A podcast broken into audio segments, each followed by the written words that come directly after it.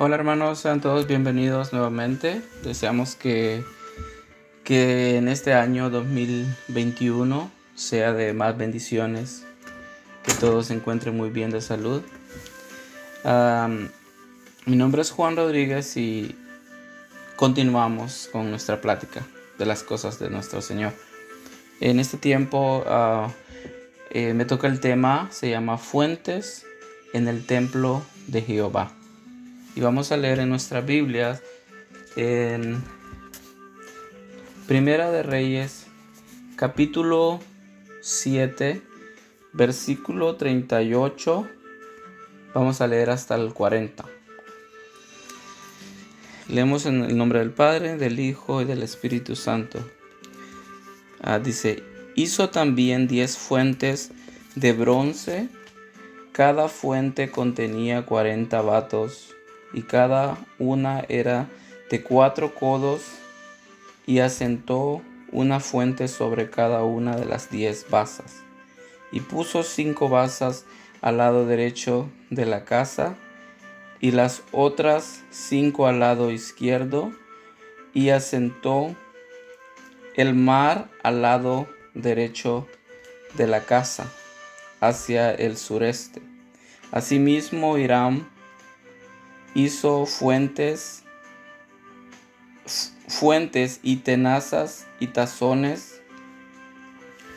Así acabó toda la obra que hizo para el rey Salomón para la casa de Jehová. Amén.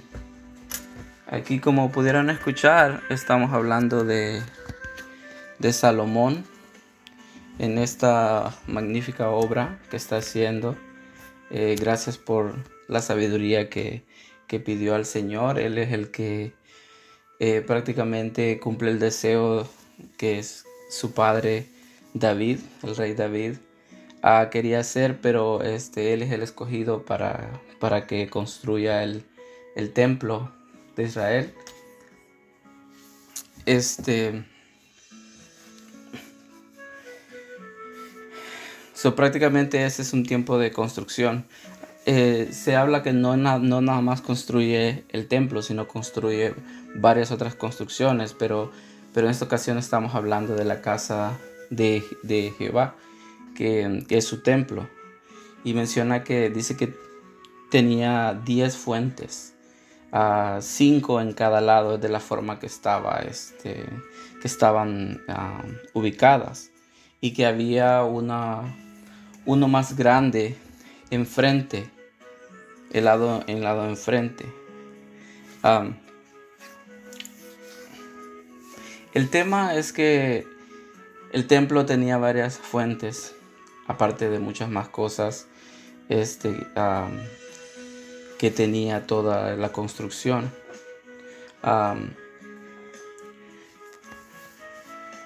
eso nos muestra cómo en este tiempo era requisito o era necesario eh, el agua, o podemos decir más bien el lavamiento, o estar limpio antes de, de entrar a los lugares santos, en esta ocasión al lugar santo que era la casa de, Jehová, ¿verdad? Ah, también podemos este, verlo en el mandato o en la ordenanza del, bautismo, como somos sumergidos este, por, por, agua para ser ah, purificados por fuera, ¿verdad? Este, pero eh, no debemos olvidar que el agua nos limpia por fuera y que es la palabra, la palabra de Dios, la que nos limpia y nos purifica por dentro. Y eso ha sido en aquellos tiempos y en estos tiempos también. En estos tiempos respaldada por el Espíritu Santo de Dios. Y debe ser nuestro mayor propósito que debamos que debemos tener y es limpiarnos por dentro con la palabra de Dios y purificarnos, tener purificados nuestros corazones y nuestras mentes y ser constantes para que sin duda el Espíritu de Dios haga su trabajo en nosotros. Pero Sabemos que nosotros tenemos que provocarlo, que permitirlo para que nuestra comunión con nuestro Señor sea más constante. Eh, hermanos, aprendamos a vernos como una vasija limpia y resplandeciente por dentro y por fuera y descansemos de nuestras aflicciones en el Señor.